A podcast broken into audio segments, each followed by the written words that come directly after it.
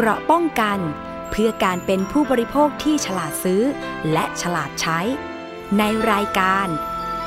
ภูมิคุ้มกัน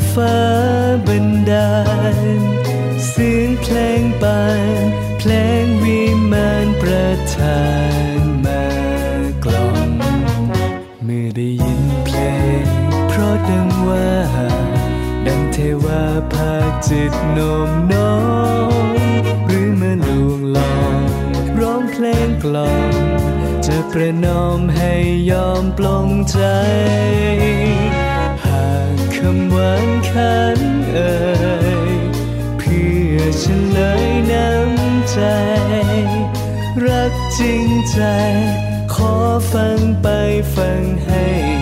ชื่นใจ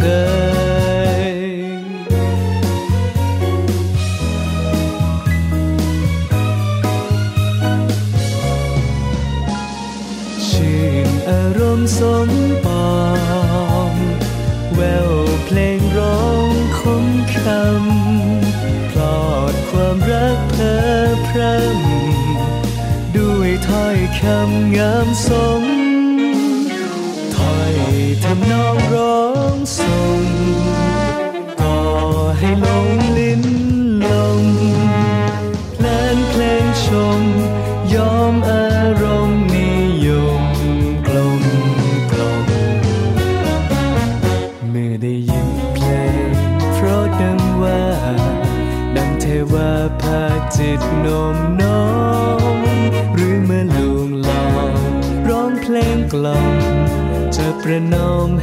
ยอมปลงใจ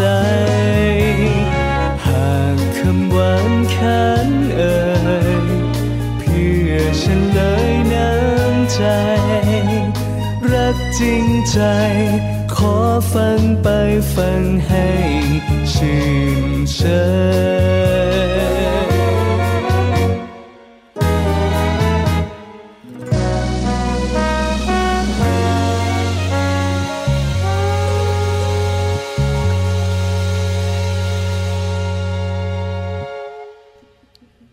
วัสดีค่ะ สวัสดีค่ะ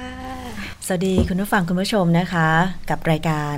ภูมิคุ้มกันรายการเพื่อผู้บริโภคนะคะ วันนี้ดิฉันชนะทิพไพรพงศ์ดำเนินรายการเช่นเคยค่ะ แต่ว่าวันนี้พิเศษก็คือว่า เราได้เห็นหน้าเห็นตากันตั้งแต่เริ่มต้นรายการนะคะ แล้วสังเกตว่ามีผู้หญิงสวยๆนั่งอยู่ข้างๆดิฉันนะคะค่ะนั่นคือคุณกัลยาวีแววคล้ายหงส์นะคะ วันนี้มาเป็น แขกรับเชิญนะคะ ในรายการภูมิคุ้มกันค่ะ แล้วก็มีเรื่องราวที่จะมาแชร์ประสบการณ์ด้วยนะคะใช่หลายท่านที่เห็นหัวข้อที่ดิฉันนำขึ้นทางข้อความของ Facebook Live ค่ะรายการภูมิคุ้มกันวันนี้คงจะพอเดาได้นะคะว่าคุณกัลยาวีจะมาแชร์ประสบการณ์เรื่องของ SMS กวนใจ ไม่ได้สมัคร แต่ว่าโดนตัดเงิน ใช่ แล้วก็งงด้วยว่าแบบ อ้าวอยู่ดีค่ะๆได้รับ SMS มาค่ะว่าแบบขอขอบคุณที่อือฮึใช้บริการของเราค่ะเราก็เอ๊ะชะขอบคุณทำไมเรายังอ่าฮะไม่ได้สมัครเลย แล้วก็งงมากเลยค่ะค่ะ เพราะฉะนั้นเนี่ยนะคะวันนี้ใครที่มีปัญหาเอ่อเรื่องของ SMS กวนใจนะคะ อย่ารอช้ารีบแชร์ประสบการณ์มานะคะ หรือว่ากดเข้ามารับฟังรายการภูมิคุ้มกัน ซึ่งเป็นรายการเพื่อผู้บริโภค มีปัญหาอะไรเนี่ยอย่าเก็บไว้ เพราะว่าจริง ๆ แล้วเรามีหน่วยงานหลาย ๆ หน่วยงานที่แก้ไขปัญหาผู้บริโภคอยู่ทั้งภาครัฐและเอกชน จะว่าไปเนี่ยแก้ได้หรือไม่ได้เป็นอีกเรื่องหนึ่ง แต่ว่าสิ่งที่ผู้บริโภคต้องสะท้อนให้คนที่ค่ะเกี่ยวข้องได้รับทราบก็คือว่า คุณเจอปัญหาอะไรมาบ้าง แล้วก็อยากจะให้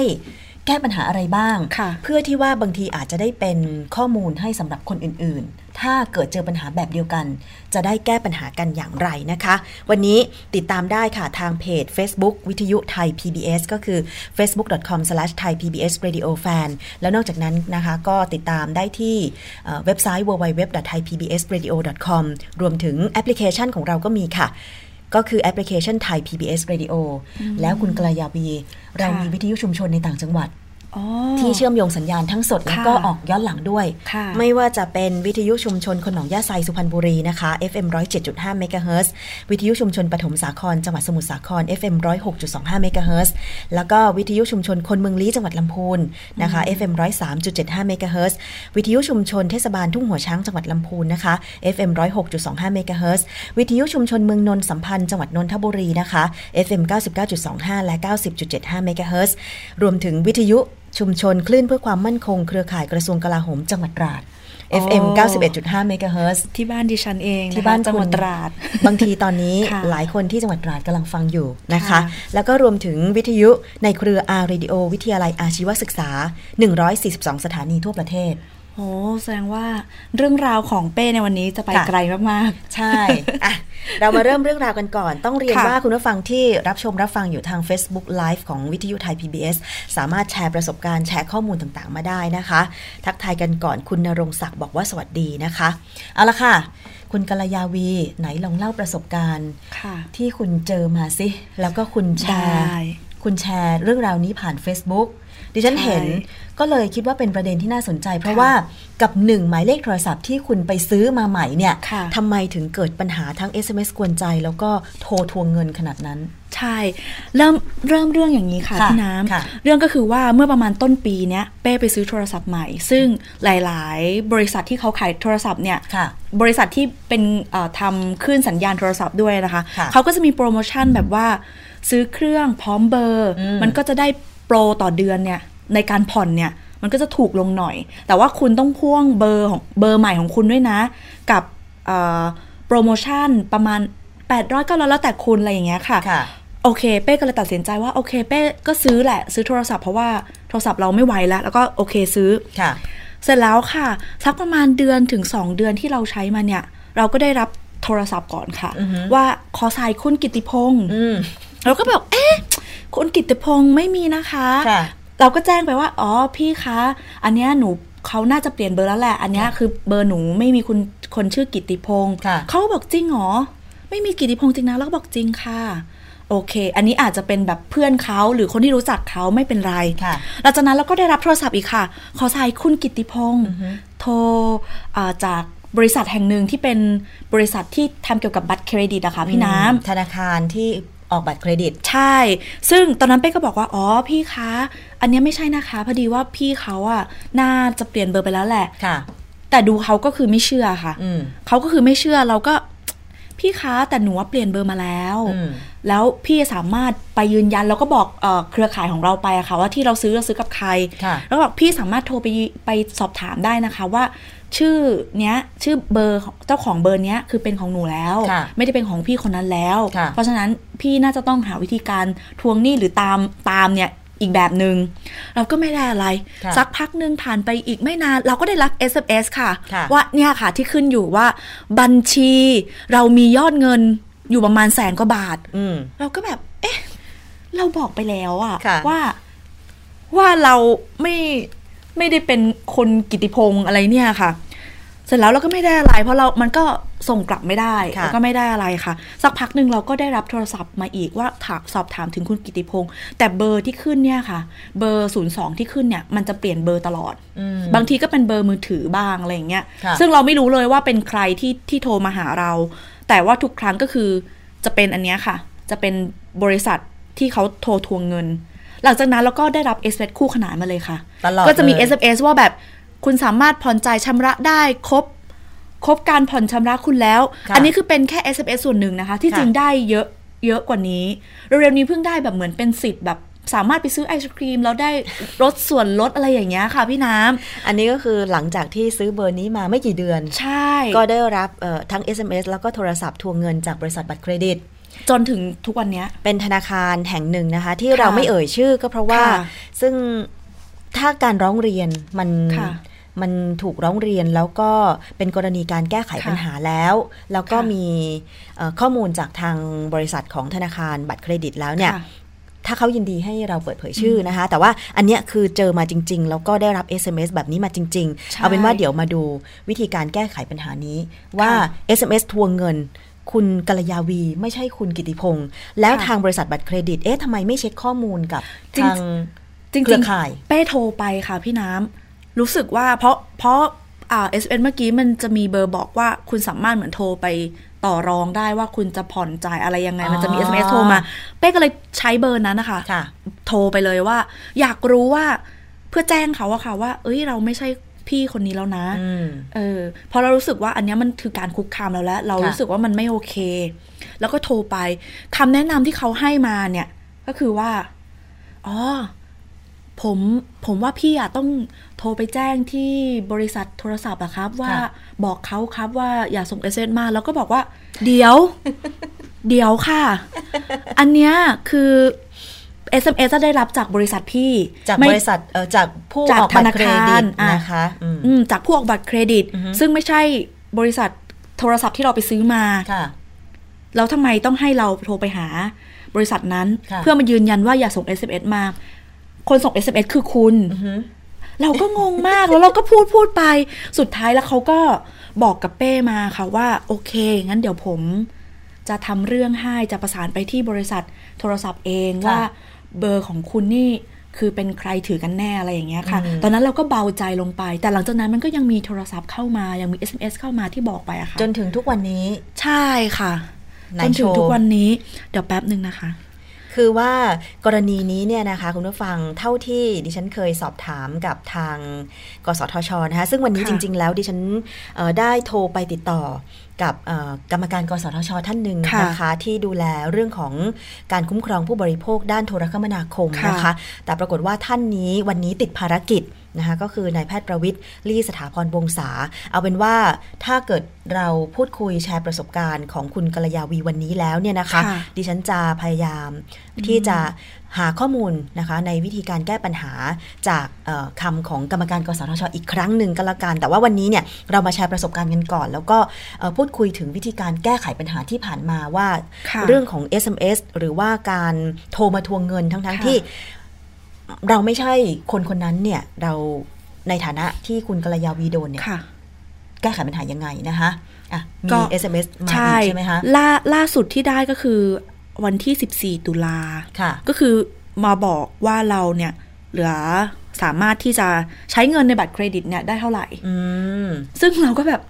จะเอาบัตรที่ไหนใช้มันบัตรไม่อยู่ที่เราแต่แค่แบบได้รับ SMS ตลอดเวลา กับค่ะอีกอันนึงอะค่ะ ที่พี่น้ำเกริ่นไปตอนแรกว่าเอ่อ SMS ที่สมัครบริการค่ะ อันนั้นเราก็ตกใจมากว่าเอ้ยมันเป็นบริการอะไรอือฮึอยู่ๆแบบขอบคุณเราเฉยเลยว่าแบบขอบคุณที่ใช้บริการของเราอืมก็คือ ภาพนี้นะคะ คุณผู้ฟังคุณผู้ชม คือถ้าเกิดว่าใครเคยได้รับทำนองนี้นะคะ SMS ค่ะเนี่ยค่ะ นี่ ขอบคุณที่สมัครโชคดีคลิป 9 บาท อันนี้ค่ะคุณเคยโทรไปสมัครไหม ไม่เคยค่ะ อยู่ ๆ เราก็ได้ SMS มาเลย อยากรวยคลิกนะคะ แล้วก็ ข้อความที่ 3 นั้นเป็นระบบได้ทำการยกเลิกบริการของโชคดีคลิปไปแล้วค่ะแสดงว่าคุณกัลยาวีได้มีการโทรไปใช่ยกเลิกข้อความ โทรไปตามเบอร์ที่เขาให้มาค่ะว่ากดยกเลิกแล้วก็โทรไปตั้งใจไม่ไม่อยากไม่อยากโทรเออดอกจันที่เขาบอกมาเนี่ยค่ะค่ะเราอยากคุยกับ call center เลยอืมคืออยากจะแบบทำไมเนี่ยเอามาจากไหน คืออยากรู้คำคำตอบอะค่ะค่ะ แต่ปรากฏว่าโทรไปวันนั้นเป็นวันศุกร์ค่ะอือฮึไอ้ยเป็นวันนั้นเป็นวันพฤหัสค่ะเป็นวันพฤหัส แล้วโทรไป call center บอกว่า อ๋อ บริษัทจะปิดทำการวันศุกร์เสาร์และอาทิตย์อือฮึสามารถโทรมาได้อีกทีหนึ่งคือวันจันทร์ก็คือวันนี้ค่ะถ้าอยากจะยกเลิกเราก็แบบโอ้ยไม่ได้เราร้อนใจเรากลัวว่าระหว่างเนี้ยศุกร์เสาร์อาทิตย์เนี่ยจะตัดเงินเราไปอีกค่ะค่ะเราก็เลยแบบไม่มันมีวิธีการไหน ปรากฏว่าใน call center มันจะมีบอกว่าถ้าอยากยกเลิกบริการให้กด เลขนี้เลขนี้เราก็อืมกดไป ดอกจันหนึ่งสามเจ็ดไม่ไม่ใช่อันนี้ค่ะ ไม่ใช่เหรอคะ คือตอนโทรไปใน call center เนี่ยค่ะ มันจะมีแบบว่าสอบถามสมัครบริการค่ะขอยกเลิกบริการเพราะคือตอนแรกอะความตั้งใจแรกคืออยากคุยกับ call center ค่ะแต่อืมคุยไม่ได้เอายังไงดีเราอยากยกเลิกก็เลยโทรไปอีกรอบนึงอือฮึปรากฏว่ามีมันมีออปชันว่าให้เราสามารถยกเลิกบริการได้ผ่านทาง call center อ๋ออัอันนี้เป้ก็เลยยกเลิกอันนั้นค่ะ สักพักหนึ่งก็ได้รับเนี่ยค่ะ SMS ว่าระบบได้ทำการยกเลิกแล้ว แต่เอาจริงๆคือไม่เชื่อออฮึคือยังรู้สึกว่ากังวลอยู่อะค่ะพี่แล้วตอนนี้ำยังได้รับ SMS แบบนี้ไหมไม่ค่ะ ที่ตัดเงินเราเนี่ย แล้วเคยเช็คไหมคะว่าที่เอ่อเขาส่ง SMS มาเขาตัดเงินเราไปไหมคือเอาจริงๆเราอะไม่ไม่ค่อยได้เช็คอยู่แล้ว เพราะว่าในแอปอะไรอย่างเงี้ยค่ะ คือเราก็ดูแค่ว่ายอดเรามีเท่าไหร่ แต่ค่ะถ้าเราจะเช็คได้ละเอียดเนี่ย เราจะต้องรอบินนะคะค่ะรอบินที่ได้จากบริษัทอ๋อใช้บริการรายเดือน ใช่ใช่เป็นรายเดือนนะคะ ก็มันก็จะมีขึ้นให้ว่าเราเสียอะไรไปเท่าไหร่ค่ะแต่คือของเดือนเนี้ยมันก็ยังไม่มาหรอกอืมใช่เราก็ไม่รู้ว่าเราจะถูกหักไปเท่าไหร่ค่ะแต่ก็คือกังวลมากค่ะ ใช่อะทีนี้เรามาดูนะคะที่ผ่านมานะคะ มีคุณคุณป่านบอกว่า สวัสดีคุณชนาทิพย์และคุณกัลยาวี สวัสดีค่ะคุณป่านนะคะค่ะคุณพัทราค่ะคุณพัทราว่าอย่างไรคะคุณพัทราสวัสดีมาเฉอ๋ยอๆนะคะค่ะหรือว่าคุณพัทราจะแชร์ประสบการณ์ มีประสบการณ์ไหมคะ เรื่อง SMS กวนใจหรือว่าเป็นเรื่องของการโทรทวงเงิน พูดถึงเรื่องการโทรทวงเงินก่อนค่ะนะคะ ซึ่งแนวปฏิบัติจริง ๆ แล้ว เท่าที่เคยสอบถามมาค่ะกับทั้งเจ้าหน้าที่ของมูลนิธิเพื่อผู้บริโภค แล้วก็ทางกสทชเนี่ยนะคะ กรณีที่เราเป็นผู้ใช้เบอร์โทรศัพท์รายใหม่ค่ะแล้วก็บริษัทบัตรเครดิตโทรไปทวงเงินอืมเอ่อกับผู้ใช้คนเก่าซึ่งค่ะที่บอกว่าตามหาคุณกิติพงศ์ค่ะอันเนี้ยจริง ๆ แล้ว ถ้าคุณกัลยาวีสามารถแจ้งเป็นลายลักษณ์อักษรอืม ไปทั้งสองแห่งได้จะเป็นการค่ะดีนะ อย่างเช่น โทรปะเอ่อแจ้งเป็นลายลักษณ์อักษรไปทั้งบริษัทบัตรเครดิตค่ะแล้วก็ทางเครือข่าย ซึ่งจริงๆทางเครือข่ายเนี่ยเขาก็ไม่ได้เป็นผู้ส่ง SMS ใช่เขาเป็นเจ้าของเบอร์ค่ะใช่ไหมคะ ทางบริษัทบัตรเครดิตนี่แหละจะต้องเช็คข้อมูลของลูกค้าตัวเองให้ดี ซึ่งการที่โทรยังโทรมาหาคุณกัลยาวีหลายครั้งค่ะแล้วส่ง SMS มาเนี่ย เท่าที่ทราบคือ แผนกการให้กู้ กับแผนกการทวงเงินเนี่ยทวงหนี้เนี่ย เป็นคนละแผนกอืแม้แต่จะเป็นธนาคารของรัฐอะไรก็ตาม ดิฉันน่ะค่ะเคยเคยโดนค่ะเหมือนกันนะ คือมีดิฉันเนี่ยไปค้ำประกัน รุ่นค่ะน้องคนหนึ่งอืมของธนาคารของรัฐค่ะไม่เอ่ยชื่อแล้วกัน ปรากฏว่า รุ่นน้องคนนั้นขาดส่งไปสองเดือนค่ะด้วยความที่เขาติดปัญหาอะไรก็แล้วแต่นะคะ ซึ่งเราไม่ทราบ แต่ปรากฏว่ามี SMS มาทวงเงินเรา เนื่องจากว่าคุณได้ไปค้ำประกันคุณคนนี้อืมขาดการชำระไปสองเดือนนะคะ ขอให้คุณติดต่ออะไรประมาณเนี้ยนะคะ แล้วก็มีหนังสือทวงหนี้ไปให้เราถึงบ้านที่ต่างจังหวัดค่ะเพราะว่าเราให้ที่อยู่ตามบัตรประชาชน คุณแม่ก็ตกใจว่าไปค้ำประกันอะไรเหรอลูกโน่นนี่นั่นอะไรเงี้ยเราก็ต้องอธิบายให้ฟังค่ะเราก็บอกว่าปกติเออรุ่นน้องคนนี้ก็ไม่เคยขาดส่ง ไม่เคยมีปัญหา เพราะว่าเขาก็ส่งมาเป็นระยะเวลา2อสปีแล้ว เราก็เลย สอบถามไปทางรุ่นน้องคนนี้ เขาก็อธิบายให้เราฟัง เขาก็บอกว่าเขาขาดส่งไป 2 เดือนจริง แต่ว่าเขาไปชำระมาแล้วนะ แล้วทำไมยังมีหนังสือทวงหนี้หรือ SMS ไปที่คุณค่ะอีกอะไรประมาณเนี้ยค่ะเราก็เลยโทรไป call center ของธนาคารนั้น เขาก็บอกว่า พอดีว่าเอ่อทางธนาคารแผนกทวงหนี้อะค่ะ เป็นคนละแผนกกับให้กู้อืมแล้วเราก็ถามกลับไปว่า แล้วธนาคารคุณไม่มีการรีเช็คข้อมูลกันเหรอ ว่าลูกค้ารายเนี้ยที่คุณจะค่ะออกใบทวงหนี้เนี่ยค่ะแม้จะตามรอบระยะเวลาก็จริงเนี่ยคือถ้าออกเป็นหนังสือตามรอบระยะเวลาเป็นอันเข้าใจได้ว่าหนังสือมันส่งไปล่าช้าค่ะแต่การที่คุณทวง SMS เนี่ยมันรวดเร็วอยู่แล้ว ถ้าคุณรีเช็คข้อมูลคุณก็สามารถระงับ SMS เราได้ไง ไม่ต้อง SMS โทรมาทวงเงินค่ะเราใช่ไหมคะ อันเนี้ย ก็จะบอกคุณกัลยาวีว่าจริงๆค่ะแล้วเขาเป็นคนละแผนก ดิฉันก็เข้าใจว่าบริษัทบัตรเครดิตที่เขาทวงเงินคุณน่ะ มันคนละแผนกกับคนที่เขาออกบัตรเครดิต ค่ะ ถ้าจะให้ดีนะ ตอนนี้คุณยังค่ะทำทันนะค่ะหนังสือเป็นลายลักษณ์อักษรถ้าจะให้ดีก็คือว่าสามารถที่จะร้องเรียนไปที่กสทช หมายเลข 1200 ด้วยอืมหรือว่าจะซีซีอีกฉบับหนึ่งถึงมูลนิธิเพื่อผู้บริโภคค่ะ เป็นการร้องเรียนไปในตัวว่าเนี่ยเราเป็นผู้ถือบัตรรายเออถือหมายเลขโทรศัพท์เนี่ยเป็นคนค่ะใหม่ ไม่ใช่คุณกิติพงศ์ยืนยันการค่ะจดทะเบียนของเราไปอะไรอย่างเงี้ยค่ะอืมอันนี้ก็น่าสนใจเราจะได้ เราจะได้รู้สึกว่า เออค่ะเราไม่ต้องถูกคุกคามอีกแต่ แต่บางทีเราก็รู้สึกว่า เอ๊ะทำไมหน้าที่พวกนี้มันต้องเป็นของเราอือฮึหรือว่ามันมีแบบ shortcut ไหมที่สามารถแค่ให้เราร้องเรียนแล้ว มันมีคนทำงานข้างหลังบ้านให้เราได้แบบง่าย ๆ เลยอะค่ะค่ะ อันนี้มันเหมือนว่าเราต้องมานั่งออกเอกสารเองนู่นนี่นั่นเอง แต่คือเราก็ไม่ได้กลัวหรอกนะว่าเราจะเป็นแบบต้องเป็นเป็นหนี้แทนเขาคือไม่ได้กังวลประเด็นนั้น แต่ว่ามันเป็นแบบลำคาญใจมากกว่าอะไรอย่างเงี้ยค่ะอืมนั่นแหละอืมซึ่งจริงแล้วเรื่องประเด็นเนี้ย เดี๋ยว โอกาสต่อไปนะคะค่ะดิฉันจะเรียนเชิญทางกรรมการกสทช ด้านคุ้มครองผู้บริโภคมาพูดคุยกันค่ะถ้าสะดวกยังไงเดี๋ยวเชิญคุณกัลยาวีมาได้ค่ะพูดคุยอีกครั้งหนึ่งนะคะมาฟังกันจะได้ๆเลยว่าค่ะในเรื่องที่กสทช จะต้องกำกับดูแลค่ะโดยเฉพาะปัญหาด้านโทรคมนาคม เชื่อแน่ว่าคุณผู้ฟังหลายท่านเนี่ยเคยมีปัญหา คุณป่านพัทราบอกว่าเคยมีปัญหาเหมือนกันค่ะ เป็นแอปดูหนังฟังเพลง เสียเงินเดือนละเป็นร้อยเลย จ่ายไปแล้วด้วยโดยที่เราไม่ได้เช็คจากใบเสร็จ แต่ตอนหลังเคลียร์ได้ค่ายมือถือเลยคืนเงินให้อ๋ออันนี้น่าจะเป็นแอปที่ ไม่แน่ใจว่ามีใครเคยโหลดมา เจ้าของเบอร์คนเดิมโหลดมา หรือว่าเครื่องมันโหลดอัตโนมัติ อืมอันนี้ไม่แน่ใจ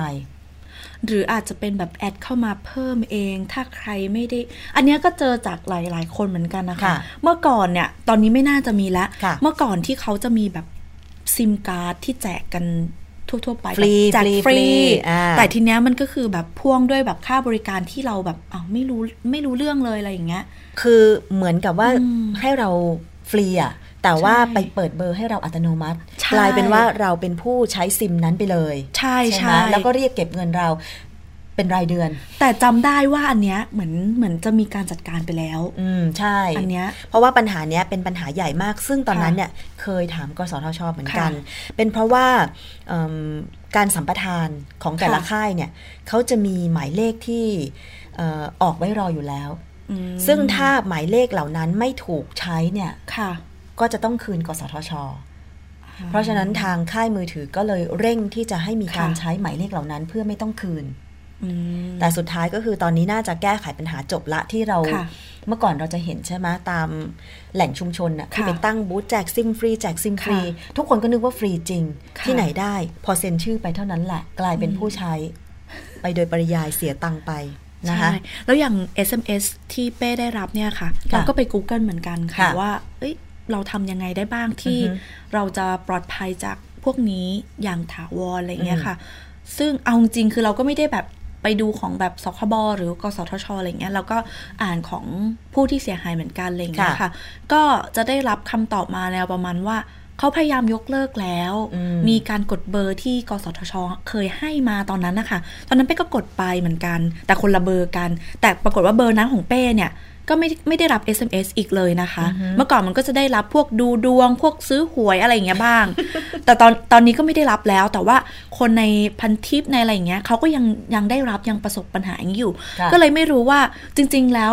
เอ๊ะมันมัน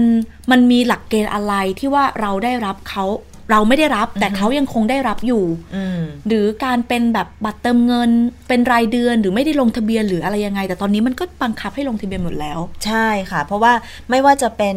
เอ่อซิมค่ะแบบรายเดือน หรือว่าค่ะซิมแบบเติมเงิน ตอนนี้ต้องบังคับให้มีการลงทะเบียน โดยที่คุณจะต้องเออเอาสำเนาบัตรประจำตัวประชาชน เพื่อสมัครลงทะเบียนกับทางค่ายมือถือค่ะเพื่อจะได้เป็นหลักฐานคือจะได้แก้ไขปัญหา เกี่ยวกับความไม่ปลอดภัยในการใช้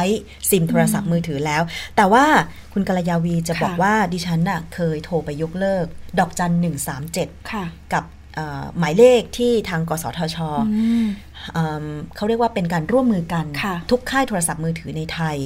จะได้เป็นการสะดวกต่อผู้บริโภคนะคะ จะเห็นได้ว่าเนี่ยค่ะ ดิฉันจะให้ดูว่าดิฉันน่ะโทรไปจริง ๆ เห็นไหมคะ เยอะมากดิฉันโทรเช็คเป็นระยะเห็นไหมคะค่ะเนี่ยค่ะอ๋อจริงๆมันต้องเช็คเป็นระยะค่ะพี่น้ำคือดิฉันก็เข้าใจเหมือนคุณกัลยาวีตอนแรกว่าเนี่ยค่ะค่ะโทรไปดอกจันหนึ่งสามเจ็ดสามารถยกเลิก SMS กวนใจได้ตลอดชีวิต แต่ปรากฏว่ายกเลิกได้ชั่วคราว อีกประมาณสักไม่ถึงปี SMS เหล่านั้นก็มาอีกละทำให้ดิฉันงงว่า ดิฉันไปสมัครตอนไหนเนี่ย แล้วเคยให้เบอร์โทรใครตอนไหนค่ะนะคะสุดท้ายก็เลยต้องต้องโทรเป็นระยะ ถ้ามี SMS แปลกๆมาอย่างเงี้ยนะคะ ก็กดดอกจัน 137 ยกเลิกทุก SMS อืมเพราะว่าถ้าเป็น SMS เตือนข้อความจากธนาคารที่เราสมัครค่ะเนี่ย คือเราสมัครใจค่ะอันนั้นอะจะคิดเงินเราปีละ 15 บาทอืมใช่ไหมคะ แต่ว่าถ้าเป็นอย่างอุ้ยดูดวงที่คุณกัลยาวีค่ะเคยนะคะ สมัครคลิป ตั้งนาทีละ 9 บาท คลิปละ 9 บาทค่ะอย่างเงี้ย ใครไปสมัครก็ไม่รู้อืมนะใช่ไหมคะ เพราะฉะนั้นเนี่ยอันเนี้ยหวั่นใจว่าเขาจะคิดเงินเรา ดิฉันก็เลยต้องเข้าไปยกเลิกบ่อยอืมแสดงว่าอย่างนี้เราก็ต้องแบบระแวดระวังด้วยตัวเราเองด้วยใช่คอยหมั่นตรวจสอบด้วยๆใช่ เพราะว่าจริง ๆ แล้วอ๋ออีกอีกเรื่องหนึ่งที่คุณค่ะกัลยาวีบอกว่าอ่าการที่ใครสักคนหนึ่งเปลี่ยนเบอร์โทรศัพท์ไปเนี่ยนะคะ ตอนนี้มันมีบางค่ายเหมือนกัน ที่เขา SMS ไปแจ้งเพื่อนๆ ของผู้เปลี่ยนโทรศัพท์ค่ะนั้นว่าบุคคลคนนี้ได้เปลี่ยนโทรศัพท์ไปแล้ว อย่างเช่น ดิฉันขอเอ่ยชื่อนะ d t แทค่ะส่งข้อความมาถึงดิฉัน บอกว่าเพื่อนของดิฉันคนเนี้ยได้เปลี่ยนหมายเลขโทรศัพท์ไปละ อย่างเงี้ยนะคะไม่ทราบเห็นหรือเปล่าดิฉันไม่แน่ใจเนี่ยค่ะอืมเขาก็จะมีแจ้งว่าเพื่อนของคุณคนนี้จากที่เคยใช้เบอร์นี้ค่ะได้เปลี่ยนเป็นเบอร์นี้ม อะไรอย่างเงี้ย แสดงว่าค่ายมือถือเนี่ยบางทีเขาอาจจะไม่มาตรฐานเดียวกันหรือเปล่า หรือว่าเขาแจ้งเฉพาะเพื่อนของผู้เปลี่ยนมือถือค่ะโดยที่ไม่ได้แจ้งสถาบันการเงินหรือใครก็ตามที่เขาเป็นหนี้อะไรอย่างนี้หรือใช่เปล่าก็ก็อาจจะเป็นไปได้เหมือนกับว่า ข้อมูลของแต่ละค่ายเนี่ยค่ะ สมมติมีสามค่าย แต่ละค่ายคือทำข้อมูลหลังบ้านของตัวเองค่ะ ของใครของมันไม่ได้แชร์กันไม่ได้ซิงก์กันอะไรอย่างเงี้ยอืมแล้วก็ไม่ได้อาอาจจะไม่ได้มีแบบ ตัวกลางที่แบบเป็นหน่วยงานของรัฐ คอยเข้าไปดูว่า เอ้ย อันนี้นะเขาเคยมีประวัติใช้ของค่ายนี้หนึ่งสองสามสี่อะตอนนี้เปลี่ยนแล้วค่ะซึ่งถ้าอันนี้ลองมโนเอา ถ้าสมมติว่าระบบพวกนี้มันโอเคเนี่ย มันอาจจะง่ายทั้งต่อการทวงหนี้อืมง่ายต่อแบบการไม่ต้องไปรบกวนคนอื่นด้วยอืมง่ายต่อการตรวจสอบด้วยว่าสุดท้ายแล้วใครใครผิด มันช่องโหว่หรือจุดบอดมันอยู่ตรงไหนนะ ค่ะ ค่ะ อืมใช่นะคะ อันนี้เห็นด้วยเลยจริง ๆ แล้วเดี๋ยวโอกาสต่อไปจะนำคำถามเนี้ยไปถามค่ะกสทช ว่าจะมีทางเป็นไปได้ไหมนะคะ ที่ค่ะทางกสทช จะกำกับดูแลให้ค่ายโทรศัพท์มือถือมีการซิงค์ข้อมูลกัน ไม่ว่าเราจะย้ายไปค่าย 1 2 3 4 5 6 ข้อมูลนั้นก็จะตามเราไป หรือเขาทำอยู่แล้วเราก็ไม่รู้อะ จริง ๆ นะ หรือหรือเขาทำอยู่แล้วเราก็ไม่รู้เหมือนกันค่ะพี่น้ำคืออันเนี้ยที่ดิฉันได้รับข้อความว่าเพื่อนของเราเนี่ยค่ะอ่าย้ายย้ายเปลี่ยนเบอร์ไปแล้วเนี่ยนะคะ น่าจะเป็นภายในเครือข่ายเดียวกันอืมอืมแต่ว่าเอ๊ะดิตอนนี้ดิฉันก็ไม่ได้ใช้ d t แทแล้วนะเริ่มค่ะแรกดิฉันใช้ d t แทต่อมาค่ะย้ายไป AAS ตอนนี้ใช้ True อันนี้บอกได้เพราะว่า เป็นเป็นค่ะข้อมูลจริงๆนะคะไม่ได้โฆษณาคือก็ต้องบอกว่าย้ายมาทุกค่ายแล้วเหมือนกัน แต่เป็นเบอร์เดิมอะไรอย่างเงี้ยค่ะนะคะแต่ยังไม่เคยเจอปัญหาซื้อซิมใหม่ เพราะว่าซื้อซิมใหม่เนี่ยซื้อให้คุณแม่ใช้ คุณแม่ก็ยังค่ะไม่เคยเจอปัญหาเหมือนคุณกัลยาวีค่ะ อันเนี้ยก็เลยแบบ อืมไม่เข้าใจเหมือนกันว่าทำไมมันถึงแบบ คือมัน คือถ้าช่วงแรกเราค่ะแจ้งไปแล้วมันมีแบบ feedback อะไรกลับมาอย่างเงี้ยค่ะค่ะโอเคเขาไม่โทรมาอีกอือฮึแต่อันเนี้ยคือเราทำทุกอย่างแล้วอือฮึยกเว้นอ๋อยังไม่ได้ส่งเป็นลายลักษณ์อักษรไปอืมเราก็ยังได้รับอยู่อย่างเงี้ยค่ะ ซึ่งก็เลยคิดว่า เอ๊ะ มันน่าจะมีอะไรแบบผิดปกติแล้วแหละ หรือเบอร์นี้มันเป็นเบอร์ที่เขาใช้มาเนิ่นนานจริงอืม น่าจะค่ะเนิ่นนานอยู่นะคะค่ะหรือว่าอีก อีกอย่างหนึ่งก็คือว่า พอเขาเป็นหนี้มากๆ แล้วค่ะเขาเลิกใช้เบอร์นี้ค่ะเขาเองไม่ได้มีการแจ้งไปยังสถาบันการเงินที่เขาเป็นหนี้ๆใช่ก็เป็นค่ะได้ แบบเนี้ยทำให้ผู้ที่ซื้อเบอร์ต่อมาก็ได้รับความเดือดร้อนรำคาญใจ ค่ะนะคะ อันนี้ฝากคุณกิติพงษ์ด้วย ฝากคุณกิติพงษ์ด้วยนะคะค่ะถ้าฟังอยู่ก็รบกวนไปแจ้งเบอร์ใหม่ด้วยนิดนึง หรือว่าทางสถาบันการเงินจะรีเช็คข้อมูลมาค่ะอีกรอบหนึ่งก็ได้ที่คุณกัลยาวีแววคล้ายหงส์นะคะใช่ค่ะ ก็ยินดีให้ข้อมูลนะคะว่าเราซื้อมาซื้อเบอร์นี้มาตั้งแต่เมื่อไหร่ แล้วก็มีหลักฐานยืนยันแหละ เราก็แบบบริสุทธิ์ใจว่าเราไม่ใช่คุณกิติพงษ์จริงอืมๆ อันนี้ก็ช่วยกันด้วยอะ ทางทางบริษัทก็จะได้แบบตามตัวลูได้กหถูนี้กได้ถูกด้วยอะไรอย่างเงี้ย จะได้เงินคืน ใช่ได้เงินคืนด้วยนะคะค่ะมันเป็นปัญหาที่ถ้าใครไม่เจอกับตัวเองอะ่ะ ก็อาจจะไม่รู้ซึ้งนะ ดิฉันเห็นใจคุณกัลยาวีนะว่าอยากขนาดตัวเองอะ่ะเป็นคนที่แบบว่าเวลารับโทรศัพท์แล้วแบบค่ะมี มีอะไรแปลกๆ โทรหาคนโน้นคนนี้ พอค่ะเราแจ้งไปว่าเบอร์นี้ไม่ใช่ของคุณที่ค่ะคนที่คุณตามหา เขาก็ยังไม่เชื่อเนี่ยดิฉันยังดำคาญใจเลยนะ ใช่ แล้วก็ถามว่าแล้วใครอะ แล้วใครอะ เราก็แบบแล้วคุณโทรหาใคร เราก็จะไม่บอกเราตัวเราเหมือนกันว่าเราเราเป็นใครว่าใช่เราแค่บอกว่าเราไม่ใช่คนนี้ ใช่ค่ะ มันเป็นสิทธิ์ของเราไงจะมาถามข้อมูลเราทำไมว่าใช่คุณเป็นใครอะไรอย่างนี้ใช่ไหมค่ะอะเอาอันนี้คือประสบการณ์นะคะ SMS กวนใจนะคะแล้วก็เรื่องของการโทรทวงหนี้โดยที่ค่ะเราไม่ได้เป็นหนี้เพราะว่าเราซื้อซิมใหม่มานะคะค่ะซึ่งติดตามตอนต่อไปได้คุณกัลยาวีค่ะว่าก็ติดตามว่าดูบินเดือนนี้ค่ะ เอาละค่ะ วันนี้ขอบคุณมากนะคะสวัสดีค่ะค่ะ คุณผู้ชมคุณผู้ฟังคะ ตอนนี้เราไปเข้าสู่ช่วง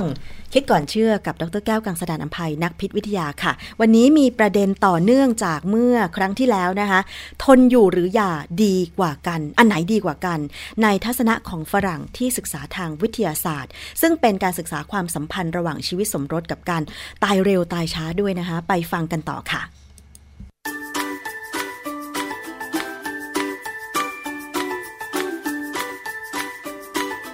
ช่วง คิดก่อนเชื่อ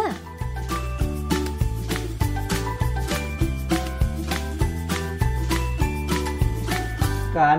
การที่เงินเนี่ยไปมีผลกับการเงิน การแต่งงาน แล้วก็ความเครียดมีผลต่อการตาย อันนี้ศึกษาลงไปลึกนะเขาบอกเดิมเนี่ยเราเคยเชื่อกันว่า ช่วงชีวิตคนอาจจะขึ้นอยู่กับการผสมผสานระหว่างปัจจัยทางเศรษฐกิจและสังคมนะเมื่อก่อนที่เศรษฐกิจกับสังคม เอ่อเป็นเกี่ยวกับช่วงชีวิต แต่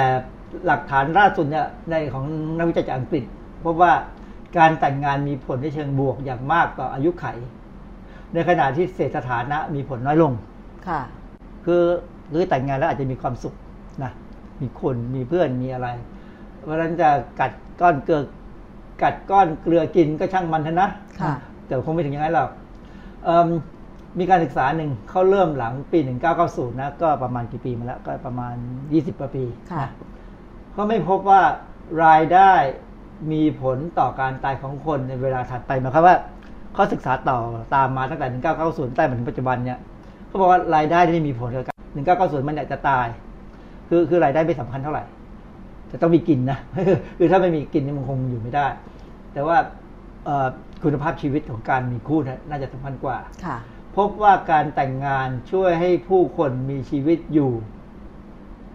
คือคำว่ามีชีวิตอยู่ได้ค่ะแต่แต่งงานนั้นมีชีวิตอยู่ได้คือมันมันเหมือนกับช่วยกันหากิน แต่ก็ไม่ได้ช่วยลดระดับความเครียดทางจิตใจนะ คือความเครียดมันก็คงมาเรื่อยๆค่ะคือหลาย ๆ ครั้งเนี่ยเรามีความรู้สึกว่า คนที่ไม่แต่งงานเนี่ย อาจจะหาความสงบง่ายกว่า ค่ะบางเพราะคว่านอิสระเสรีผู้ชายปลีกวิเวกไปบวชค่ะมีความสุขไปเลยมั้ง แต่ว่าถ้าแต่งงานแล้วความเครียดมันยังไงมันก็มีความเครียดอือฮึอยู่ด้วยกันคนหนึ่งไม่มีปัญหาแต่สองคนมีปัญหาแน่ค่ะนะมันคนเรากระทไม่บกระทั่งกัน คนกันคนเรามันต่างจิตต่างใจคือถึงแม้จะเลือกคนที่ใกล้กับเรามากที่สุดมาค่ะมันก็ยังไม่เหมือนกัน ก็มาจากคนละครอบครัวใช่เขาบอกว่ายังหาคำอธิบายไม่ได้ว่าทำไมคนโสดมักตายเมื่ออายุน้อย คนโสดมักตายเมื่ออายุน้อย แต่ก็รู้ว่าสำหรับผู้หญิงแล้วความเครียดทางจิตใจอันตรายมากยังไงคะผู้หญิงโสดนี่จะตายเร็วเหรอคะอาจารย์ ไม่ได้พูดว่าผู้หญิงโสดตายเร็ว คนโสดโดยใหญ่ส่วนใหญ่จะตายเร็วแต่ว่าผู้หญิงเนี่ยถ้าเครียดเมื่อไหร่มีปัญหาแล้วอ๋อผู้ชายนี่ถ้าเครียดก็ก็หาทางคลายเครียดได้หาทางออกได้ง่ายกว่าผู้หเอญิงอเหรหาอทางคะออกได้ แต่ผู้ผู้หญิงนี่คงลำบากพอสมควรนะถ้าอือฮึเครียดขึ้นมาในปัญหาบางเรื่องเนี่ย มันไม่รู้จะทำไง ยิ่งถ้าเป็นคนโสดเนี่ยมันมันมองหาทางออกไม่ออกอืมนะงานวิจัยนี้เขาดูคุณภาพของการแต่งงานเอ่อ การการหย่าร้างนะฮะแล้วก็การตายกันในช่วงของอายุที่สูงมาก ๆ แล้วเนี่ยงานวิจัยนี้ผลการศึกษาแสดงให้เห็นถึงความสำคัญของสถานภาพการสมรสและคุณภาพชีวิตคู่ต่อความเสี่ยงในการตายของผู้สูงอายุ คือมองผู้สูงอายุว่า จะตายช้าตายเร็วนะคือหลังหกสิบไปแล้วมั้งที่ว่าจะตายช้าตายเร็วขึ้นอยู่ว่า แต่งงานหรือเปล่า แต่งงานแบบไหนมีคุณภาพดีไหม เขาบอกว่าเขาไปศึกษาในช่วง 1992ถึง2008นะดูความสัมพันธ์ระหว่างคุณภาพชีวิตหลังมีคู่ค่ะ ความล้มเหลวของชีวิตคู่ การเสียชีวิตและผลผลการศึกษาบอกว่า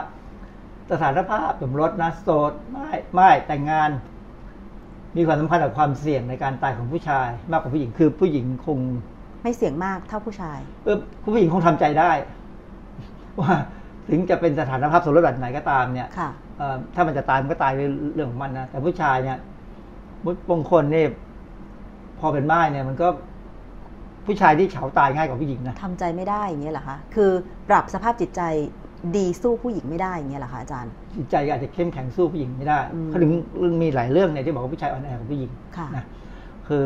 ผู้หญิงเครียดอาจจะไม่ถึงกับกินเหล้าแต่ค่ะผู้ชายเครียดเนี่ยอาจจะกินเหล้าเลยอืมนะฮะคุณภาพชีวิตคู่มีความสำคัญต่อการอยู่รอดของผู้หญิงมากกว่าผู้ชาย มีคู่คุณภาพชีวิตดี มีคนเลี้ยงดูอย่างเงี้ยเหรอคะ คือถ้าแต่งงานแล้วครอบครัวมีความสุขอฮึผู้หญิงมีมีมีผลกับผู้หญิง แต่กับผู้ชายผู้ชายไม่ค่อยมีผล เพราะอาจจะว่าครอบถ้าครอบครัวไม่ดีสมมติสมมติพี่แต่งงานแล้วผู้หญิงเอาจะเล่นไพ่เอาจะไปเที่ยวกลางคืนหรือว่าจะกินเหล้าก็ตามเนี่ย ผู้ชายก็ทำได้ก็ทำบ้างถือว่า อืม คือบางทีเนี่ยดูละครเนี่ยเห็นได้บางอย่างค่ะ นะแล้วก็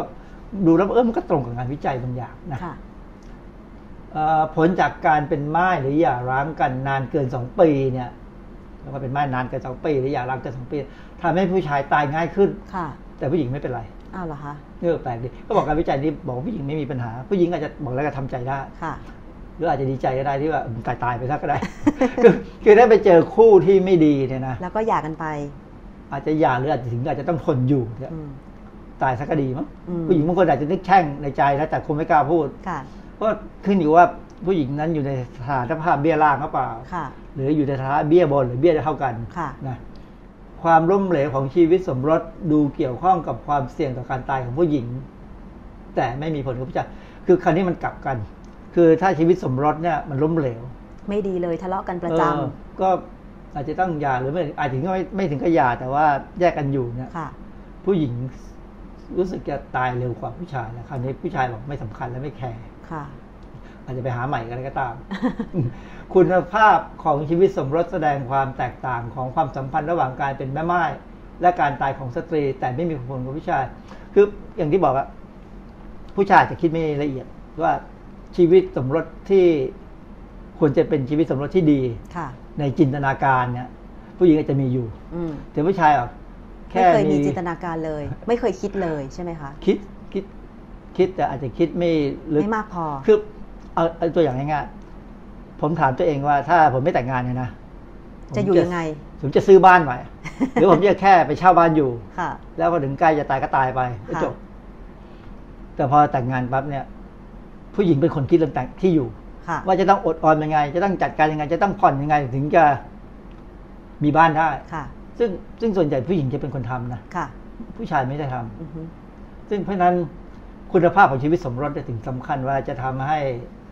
คือคือผู้หญิงจะรู้สึกกังวลกับเรื่องพวกนี้ค่ะนะฮะแล้วก็พยายามทำค่ะ จึงถ้าถ้าผู้หญิงต้องเป็นแม่ไม้เนี่ยไม่มีใครมาช่วยผ่อนส่งบ้านให้มันยังไม่เสร็จนะมีปัญหามากเลยค่ะนะแต่ผู้ชายถ้าพูดเป็นกรณีของผู้ชายก็ไม่เป็นไรเดี๋ยวเริ่มใหม่อือฮึหรืออาจจะไม่เริ่มก็ไปอยู่ห้องเช้าธรรมดาแล้วอือฮึก็อยู่ได้ค่ะ อันนี้เขาเป็นงานวิจัยที่เขาบอกว่าสุดท้ายเนี่ยคุณภาพของชีวิตคู่จึงมีผลต่อสุขภาพของหัวใจค่ะหมายความว่าความแข็งแรงของหัวใจนะไม่ใช่จิตใจนะเอาเหรอคะคำว่าหัวใจนี่คือหัวใจ คืออันนี้อันนี้เป็นงานวิจัยทางทางด้านสุขภาพเอ่อสถานภาพการแต่งงาน คุณภาพการแต่งงานกับก็บอกว่า heart rate variability heart rate variability หมายความว่าจังหวะการเต้นของหัวใจที่เปลี่ยนไปเปลี่ยนมาเนี่ยค่ะความจริงอันนี้มันเป็นมันเป็นสัญญาณสัญญาณของการเป็นโรคหัวใจเหรอคะ อันนี้เป็นงานวิจัยที่ดูผลของการแต่งงานว่ามีผลกระสุกับกับการเป็นโรคหัวใจไหมค่ะนะเขาบอกว่าคุณภาพชีวิตคู่มีความสัมพันธ์ต่อความแปรปรวนของอัตราการเต้นของหัวใจไอ้การแปรปรวนเนี่ยเป็นดัชนีการเริ่มต้นของความเสี่ยงของโรคหัวใจค่ะนะในอเมริกาเขาศึกษาในอเมริกาในเมืองไทยยังไม่มีการศึกษา ในอเมริกาเนี่ยสภาพการมีชีวิตคู่คือแต่งงานหย่าม่ายโสด ตลอดจนความแตกต่างระหว่างการแต่งงานยาวนาน และการแต่งงานใหม่ มีผลต่ออาการเนี้ยการแปรปรวนผลกับการที่เป็นโรคหัวใจ ก็คือทุกอย่างที่เกิดจากการเปลี่ยนแปลงสถานะทางครอบครัว จะมีผลต่อการเต้นของหัวใจเหรอคะอาจารย์ การแปรปรวนคือมันคือหัวใจถ้ามันเต้นสม่ำเสมอ มันก็ค่ะไม่อันตราย แต่บางคนคือคือพอแต่งงานมีคู่ไม่มีคู่เนี่ย หัวใจมันจะเต้นแบบ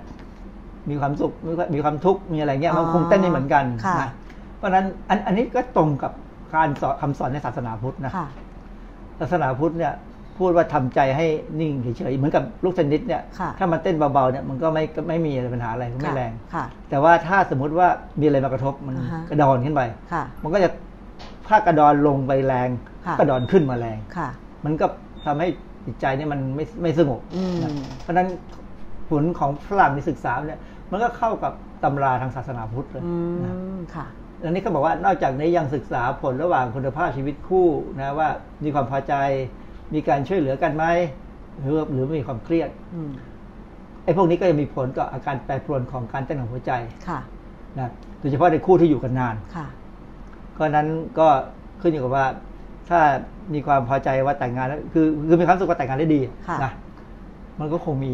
ปัญหาน้อยลงในเรื่องของอ๋อเอ้ยสุขภาพของใจค่ะเพ ราะฉะนั้นคู่แต่งงาน หรือว่าใครที่คิดว่าจะมีคู่อะไรอย่างเงี้ย ก็ฟังข้อมูลตรงนี้ไว้ก็ดีเหมือนกันนะคะอาจารย์คือคือตอนนี้เราทำตามฝรั่งในแง่ที่ว่าลองอยู่กันอยู่ลองอยู่กันก่อนค่ะไม่แต่งงานไม่ปักไม่ตัดใจแต่ความจริงผมไม่ได้คิดว่าการลองอยู่ด้วยกันนี่เป็นเรื่องเรื่องผิดถูกนะค่ะก็เพราะว่าเราอยู่ถ้ามันอยู่แล้วมันอยู่แล้วดีก็อยู่ไปเรื่อยค่ะๆจะแต่งงานจะจดทะเบียนไม่ไม่สำคัญค่ะนะสำหรับสำหรับผมนะค่ะแต่บางคนนี่ไม่ได้ ต้องแต่งจัดการแต่งงานอือฮึต้องอยู่โรงแรมเอาโรงแรมหรูคือต้องเอาคืนอืมจากคนที่เราไปจ่ายหรือเปล่าค่ะเพราะว่าเขาบอกว่าการไปงานแต่งงานเนี่ย ต้องจ่ายอะไรก็ตามมันเป็นภาษีสังคมค่ะ ซึ่งเมื่อจ่ายออกก็ต้องมีเงินจ่ายเข้าค่ะแต่สำหรับผมมีความมีความรู้สึกว่ามันไม่ไม่ใช่เรื่องนี้อือฮึคุณภาพชีวิตความพอใจที่สำคัญกว่าค่ะ เพราะว่าถ้าชีวิตคู่ดี อัตราการเต้นของหัวใจปกติสม่ำเสมอ คือมันไม่มีเรื่อง ก็คือไม่มีเรื่องให้สวิงไปมาเออไปไม่มาไม่กระทบจิตใจให้เราไม่ปรี๊ดแตกคไม่ดอะไรอย่างเงี้ยนะคะใช่เพค่ะราะฉะนั้นมันก็ตรงไปตรงมานะค่ะอไม่ต้องทำวิจัยก็พอจะเดาได้ค่ะแต่ว่าถ้าไม่ไม่มีผลการวิจัยออกมา พูดไปคนก็บอกไหนละตัวอย่างอือฮึนะนี่เขามีตัวอย่างค่ะ ยังมีไอ้ข้อมูลต่อมาจากบทความเมื่อกี้เขาบอกว่า คนที่อยู่กันนานๆเนี่ย และมีความแปรปรวนของอัตราการเต้นของหัวใจสูงเนี่ย อยู่นานๆ จะมีอัตราการแปรปรวนในสูงก็คือจริง ๆ ก็คืออยู่ไปนานๆมันก็เริ่มมีต้องมีความขัดแย้งแหละใช่นะอยู่ด้วยกันทุกวันมันก็ต้องกระทบกระทั่มังนเรื่องจะมีเล็อักตราเรื่องที่น้จะอยเป็นอย่างเงี้ยสูงกว่าคนที่หย่าแล้วแต่งใหม่อ้าวไอ้คนที่หย่าแล้วแต่งใหม่หมายความว่า มันเห็นมีปัญหามันเลยหย่าแล้วเบื่อแล้วค่ะไปแต่งใหม่ คราวนี้มันอาจจะมีประสบการณ์จากครั้งแรกค่ะเลยทำครั้งที่สองให้ดีขึ้นมั้งค่ะก็เลยไม่ค่อยแปลกวนหรือว่าครั้งแรกนี่อาจจะแต่งด้วยการที่ไม่รู้จริงๆว่าควรจะแต่งกับคนยังไง อืมพอครั้งที่สองนี่รู้ว่าควรจะเลือกคนแบบไหนดีกว่าค่ะมันก็อาจจะมีความสุข อันนี้อืมอันนี้ในไปบทความเขาไม่ได้วิเคราะห์เลยนะ คือแบบบอกแล้วมันเป็นงานงานงานสำรวจค่ะแต่ผมก็วิเคราะห์เอาตามที่ว่าเออเราดูทีวี เราดูที่ดูดูละครเนี่ยค่ะดูละครแล้วย้อนกลับมาดูคนอื่น ไม่ใช่ดูตัวเองนะ ไม่ดูตัวเองไม่มีอะไรให้ให้ย้อน ก็ย้อนมาดูคนอื่นเนี่ยก็มันก็เจออย่างนั้นค่ะ ชีวิตคู่ที่ดูมีสุขมากกว่า และการอยู่ดูแลกันเกินสิบปีนั้น กลับทำให้อาการที่เราว่าแปรปรวนเนี่ยมันมันมีสูงกว่าคนที่อยู่กันนานสิบปีแล้วมีความเครียดแล้วอันนี้แปลกอืมมันดูแปลกนะว่าค่ะอยู่กันมาสิบปีแล้วสม่ำเสมอเรียบสุขดูดี อาการที่จะทำให้หัวใจดูมีปัญหาเนี่ยมันมากกว่าคนที่อยู่แล้วมีความเครียดอ้าวตกลงเราควรจะมีคู่แล้วมีความสุขหรือมีความเครียดดีอาจารย์ ความจริงผมว่าเวลาเข้าไปสำรวจเนี่ยเขาอาจจะไปเจอคนที่บอกว่า ดีดีดีดีความจริงมีความ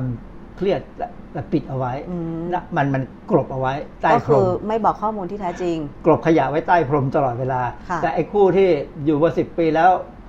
ร้องระแหงอยู่บ้างตลอดอืมเวลาที่เขาบอกเมืองไทยชอบพูดว่า เออทะเลาะกันจังเลยแต่หัวปีท้ายปีอ๋อก็คือมีลูกหัวปีท้ายปี คือคือเครียดก็ปล่อยออกมาเลยอ่าฮะแล้วมันก็หายเองแหละอ่าฮะใช่ไหมในขณะที่คนที่ พยายามดูคือเหมือนกับรักษาสถานภาพ รักษาภาพพจน์ไม่มีการทะเลาะอะไรเลยค่ะที่ไหนได้มีขยะอยู่ใต้พรมเยอะมากค่ะก็เลยเครียดก็เลยค่ะมีอาการที่จะเป็นโรคหัวใจ อันนี้อ๋ออัอันนี้อันนี้มันเป็นผลการศึกษานะคือมันอาจจะไม่ถึงกับเป็นเป็นเป็นสังคมฝรั่งค่ะสังคมไทยอาจจะไม่เป็นเลยก็ได้ค่ะหรืออาจจะเป็นแบบนี้แล้วก็ไม่รู้นะความล้มเหลวของการแต่งงานครั้งก่อนเนี่ยมีผลต่อความเสี่ยงของโรคหัวใจอืมต่อให้แต่งงานใหม่หรือไม่แต่งงานก็ตามเนี่ย ถ้ามันล้มเหลว ใจมันก็คงวิวไปอะ ก็มันก็ต้องมีไปเซเซบ้างอาจารย์เอิ่มคงเป็นในหลายคนค่ะแต่ไม่ใช่ทุกคนค่ะนะบางคนเนี่ยหย่าแล้วหย่าอีกก็ยังมีความสุข ก็หาคนใหม่มาอยู่เรื่อยค่ะๆในสังคมเห็นอยู่ค่ะครับ อันนี้เป็นงานวิจัยอันหนึงเขาพูดถึงการแต่งงานเอ่อการฆ่าตัวตาย แล้วก็การแล้วก็อัตราการตาย ก็บอกว่าการตายของมนุษย์ส่วนหนึ่งมาจากการปลิดชีพตัวเองก็คือฆ่าตัวตายอืม ภาษาอังกฤษใช้คำว่า beliefment ซึ่งตอนแรกผมรู้ว่าไอ้ beliefment คืออะไร ต้องไปให้ Google อะแปลให้ฟัง อ๋อ มันแปลว่าการปลิดชีพตัวเองอ๋อมันคือคือคือเราไม่สนใจศัพท์นี้เพราะเราไม่คิดจะฆ่าตัวตายอะค่ะก็พระพุทธเจ้าบอกว่าฆ่าตัวตายเป็นบาปค่ะนะเราก็เชื่อท่านว่าอะทรมานทรกรรมเออถ้าเราจะทรมานนะเอ่องานนี้บอกว่าประเด็นที่น่าสนใจคือพฤติกรรมด้านสุขภาพใด และการดูแลตนเองที่ต่างกันแบบไหน ในชายที่ป่วยเรื้อรังทั้งที่ยังมีมีคู่กับยังหรือเป็นม่ายเนี่ยมีผลต่อความสัมพันธ์ระหว่างการเป็นม่ายและสุขภาพที่แย่ลง คืออันนี้มันมันมันดูมันมันเป็นเรื่องที่เขาได้ผลออกมาว่า ผู้ชายที่ป่วยเรื้อรังเนี่ยนะไม่ว่าจะมีคู่หรือไม่มีคู่เนี่ย มันทำให้สุขภาพแย่ลง มันเริ่มจากพฤติกรรมของการเป็นม่าย ไม่เป็นม่ายคือ คือจริงๆการแต่งงานเนี่ยมันมันมีความเป็นเรื่องของ คือคนบางคนดูไม่มีความสุขเลยนะค่ะแต่จริงๆเขามีความสุขอือฮึมีความสุขที่ไม่มีความสุข คือได้ทะเลาะกันอือฮึแล้วก็มีความสุข คือบางคนนี่อยากให้มีคนดูแลค่ะอยากให้คนมีอยากโดนมีคนมามาแคร์เราค่ะถ้าไม่มีแคร์ไม่แต่พอแคร์ปั๊บก็ทะเลาะกันอือฮึเอิ่มผมกำลังนึกถึงละครหลายเรื่องที่กำลังดูตอนนี้นะตามดู ตามดูไม่ได้ตามดูเพราะสนุกอะไรนะตามดูพฤติกรรมแบบเนี้ยว่าเออ มันมันมีอะไรที่เกิดขึ้น แล้วคุณภาพของการแต่งงานการแต่งงานเนี่ย มันทำให้คนเนี่ยสุขภาพแย่ลงค่ะก็บอกว่าพบการเปลี่ยนแปลงใด ๆ ในการดูแลสุขภาพที่เกี่ยวข้องกับการปลิดชีพตัวเองคือคนที่ฆ่าตัวตายเนี่ยในอเมริกานะคือในอเมริกาเนี่ยมันมีการดูแลสุขภาพของรัฐที่ดูแลให้ค่ะนะถ้าเขาถ้าการดูแลมันเปลี่ยนไป เช่นอาจจะลดสวัสดิการ เพิ่มสวัสดิการอะไรก็ตามเนี่ย มันจะมีผลกับการฆ่าตัวตาย ถ้ามันไม่ตาย ก็จะเป็นผลลบกับสุขภาพและสุขภาพจะแย่ลง ก็คือเครียด เพราะฉะนั้นการที่ระบบสุขภาพดูแลสุขภาพเนี่ยถ้ามันเป็นยิ่งตอนนี้อย่างบ้านเราเนี่ยมีการพูดกันมากนะว่า จะมีการเปลี่ยนแปลงระบบสวัสดิการสังคมค่ะจะมีการเปลี่ยนแปลงอย่างนั้นอย่างนี้ ซึ่งทางด้าน NGO เขาก็ค่อนข้างจะกังวล คือเหตุที่เขากังวลเนี่ยเพราะว่ามันมีผลแน่อืมๆคืออย่างอเมริกาเนี่ยมันมีการเปลี่ยนแปลง เช่น ตอนเปลี่ยนประธานาธิบดีใหม่เนี่ยค่ะเอาโอบามาแคร์ออกไปเลยอือฮึถามว่ามันจะมีปัญหาไหม มีแน่อืมนะแล้วบ้านเราจะต้องการให้มีอย่างนั้นเหรออันนี้เป็นบทความที่เหมือนกับเป็นบทสรุปนะเขาบอกว่าคิดกันว่าความล้มเหลวของชีวิตคู่ จะเกี่ยวกับความเสี่ยงที่เพิ่มขึ้นของความเสื่อมด้านปัญญาและสุขภาพ คือถ้ามันล้มเหลวเนี่ยสมองมันก็คงคิดวนนะ คิดไปคิดมาเครียดคือไม่มียู่ในปัญญาอ่งคิดอย่างอื่นค่ะ แล้วก็สุขภาพมันก็จะต้องโทรมไปด้วยเพราะมันอาจจะนอนไม่หลับนะค่ะ การศึกษานี้เขาจึงต้องการพิสูจน์สมมติฐานว่า ผู้หญิงที่มีคุณภาพชีวิตคู่ที่ต่ำเนี่ย ควรหย่า เพื่อให้เกิดผลดีกับตัวเองหรือไม่อืมนะเขาไปศึกษาอาสาสมัครเราพันหกร้อยสาสิบเก้าคนนะคือเป็นหญิงชายใกล้ๆกันนะประมาณห้าสิบห้าสิบเนี่ยนะพบว่าผู้หญิงที่หย่าจากสามี เป็นประจักษ์พยานของความรู้สึกไม่ดีในการครองคู่และความสมหวังในชีวิต ในขณะที่ผู้หญิงที่ยังครองคู่อยู่ก็เป็นพยานพยานด้านบวกว่าคุณภาพชีวิตคู่ที่ดีและมีการมีชีวิตที่สมหวังคือเป็นอย่างเงี้ยบ้านเราก็เหมือนกัน เรามองเห็นว่าการหย่าเนี่ยคือความล้มเหลวค่ะส่วนคนที่ดักดานทน อาจจะรู้อาจจะคิดว่าเขาสำเร็จนะค่ะแต่ไม่รู้ว่าลึกๆกับเขาดักดานทนกันหรือเปล่าค่ะซึ่งในในต่างต่างประเทศเนี่ยในยุโรป ในอเมริกาเนี่ยเขาไม่ดักดานทนอืมเราถึงเห็นผู้ชายฝรั่งมาอยู่บ้านเราเยอะค่ะโดยยะโดยแยกกับผู้หญิงของเขาซึ่งเหตุที่แยกกับผู้หญิงก็จะมีความรู้สึกว่า ทนอยู่ไปก็เท่านั้น อยู่คนเดียวก็แย่แล้วอ่าฮะทำไมต้องไปคอยพับผ้าล้างจานให้คนคนนี้ด้วยค่ะในเมื่อมันก็ไม่ช่วยอะไรเลย ผู้หญิงเยอรมันนี่กว่า 50%ไม่แต่งงานค่ะแต่อาจจะอยู่กับเพื่อนผู้หญิง โดยที่ไม่มีอะไรกันได้ได้ซ้ำนะค่ะอยู่แล้วก็อยากมีลูกเมื่อไหร่ก็ไปธนาคารสเปิร์มค่ะ แล้วก็มีลูกค่ะก็เลี้ยงเดี่ยวอืมแล้วก็สอนลูกให้เข้าใจว่าทำไมต้องเป็นอย่างนั้นอืมคือเขาเปิดใจแต่เด็กๆเลยเด็กจะไม่มีปัญหาค่ะเพราะฉะนั้นอันนี้งานวิจัยนี้เป็นงานวิจัยที่พยายามจะบอกว่าจะหย่าหรือไม่หย่าอืมเขาบอกว่าผู้หญิงที่มีคุณภาพชีวิตคู่ที่ดี มีคุณภาพชีวิตคู่ที่ดี แต่ต้องหย่าอือฮึมันมันมีเหตุผลบางอย่างนะที่คนบางคนต้องหย่าเพราะว่าต่อให้มันมีคุณภาพที่ดีแต่คุณภาพที่ดี มันอาจจะดีไม่ไม่ครบร้อยเปอร์เซ็นต์มั้งค่ะกับมีความสมฝังในชีวิตที่ต่ำสุดอ้าวคงมันคงไปรู้สึกว่าพอมันเบรกไปแล้วเนี่ยพอมันมันหย่าไปแล้วเนี่ยความสมหวังในชีวิตมันจะต่ำเลย มันมันเหมือนกับบทอะไรไทยหย่าก็เปล่าไม่รู้นะค่ะ แต่ผู้หญิงที่มีคุณภาพชีวิตคู่ที่ต่ำสุด กลับมีความสมหวังในชีวิตสูงสุดได้อ้าวคือกลับกัน มันกลับกันมันอาจจะเป็นเพราะคือมองแล้วคือ ชีวิตคู่มันไม่ดีก็ไปทำอะไรข้างนอกที่มันดีกว่า อ๋อ ก็คือว่าอย่างเช่น มีคู่ชีวิตแล้วก็ทะเลาะเบาะแว้ง พอเลิกกันปุ๊บหย่ากันปุ๊บ ไม่อยากก็ได้ ถึงไม่อยากก็ไปหาทางชดเชยข้างนอก ให้ให้ให้ตัวเองนี่ ก็ไปมุ่งหวังหรือว่ามุ่งมั่นในการทำงานให้ประสบความสำเร็จอย่างเงี้ยเหรอคะอาจารย์เหมือนเป็นการชดเชยอืมคือคือพูดง่ายๆคือคนที่ดูดีแล้วอย่ามันเริ่มเหลวไปในชีวิตมันก็หมดกำลังใจอ๋อแต่ผู้หญิงที่เหมือนกับ ชีวิตคู่ที่ไม่ดีเนี่ยมันมันสร้างทำให้เข้มแข็งแต่ความจริงอันนี้ไม่ใช่ไม่ไม่สมควรทำนะอย่างค่ะยิ่งนะคือถ้าผู้หญิงมีคุณภาพชีวิตคู่ที่ดีเนี่ยเขาก็สำเร็จได้ดีๆเยอะแยะค่ะนะอันนี้เขาบอกว่าไม่มีความสัมพันธ์ระหว่างคุณภาพของชีวิตคู่และความสมหวังในชีวิตสำหรับผู้ชาย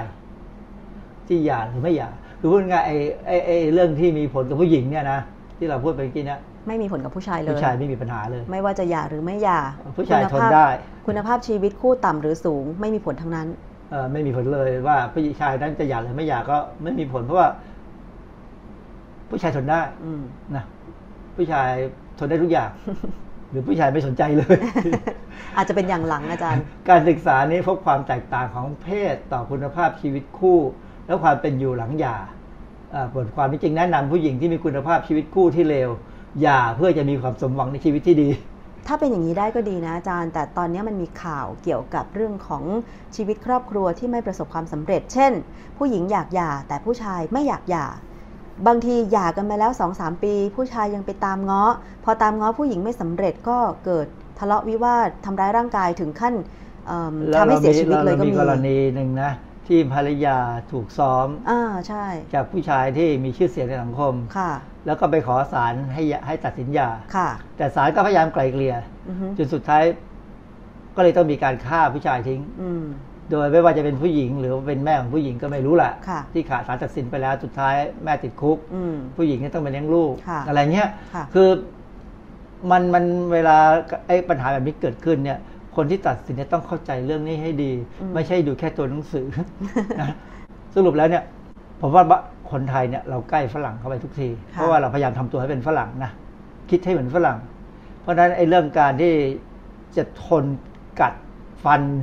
เพื่อที่จะเลี้ยงประดูคองชีวิตคู่ คือคือบางคนนี่เขาเขาเขาเขามีปัญหาชีวิตเนี่ย แล้วเขาก็บอกว่าต้องอยู่เพื่อลูกอืมอันนี้สำคัญ เพราะฉะนั้นการจะมีลูกหรือไม่มีลูกเนี่ยก่อนที่จะก่อนที่จะตัดสินใจจะมีลูกเนี่ย มองอนาคตอีกสิบปีสิบปีให้ให้ให้ให้ทะลุให้ได้ก่อนค่ะ เพราะถ้ามันไม่ทะลุเนี่ยแล้วมันเกิดมีปัญหาตอนที่มีลูกเนี่ยกลายเป็นต้องทนค่ะเพราะว่าต้องทนเพื่อลูกค่ะ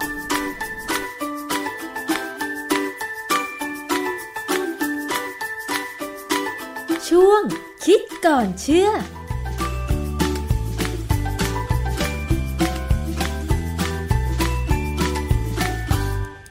ค่ะคุณผู้ฟังคุณผู้ชมก็ได้เอ่อรู้เรื่องของเออชีวิตคู่ไปแล้วนะคะ ก็ เป็นข้อมูลกันนะคะในช่วงคิดก่อนเชื่อกับดรแก้วกังสดานนภัยนักพิษวิทยาค่ะ ทุกเรื่องก็ติดตามได้นะคะ ในช่วงคิดก่อนเชื่อเนี่ยก็จะนำข้อมูลทางวิทยาศาสตร์มาพูดคุยกันนะคะ ในรายการภูมิคุ้มกัน รายการเพื่อผู้บริโภคค่ะ วันนี้ขอบคุณมากเลยสำหรับทุกท่านที่ติดตามฟังติดตามชมนะคะ รายการภูมิคุ้มกัน หมดเวลาแล้วค่ะดิฉันชนะทิพไพรพงศ์ต้องลาไปก่อนสวัสดีค่ะ ติดตามรับฟังรายการย้อนหลังได้ที่เว็บไซต์และแอปพลิเคชันไทย PBS Radio ไทย PBS Radio วิทยุข่าวสารสาระ เพื่อสาธารณะและสังคม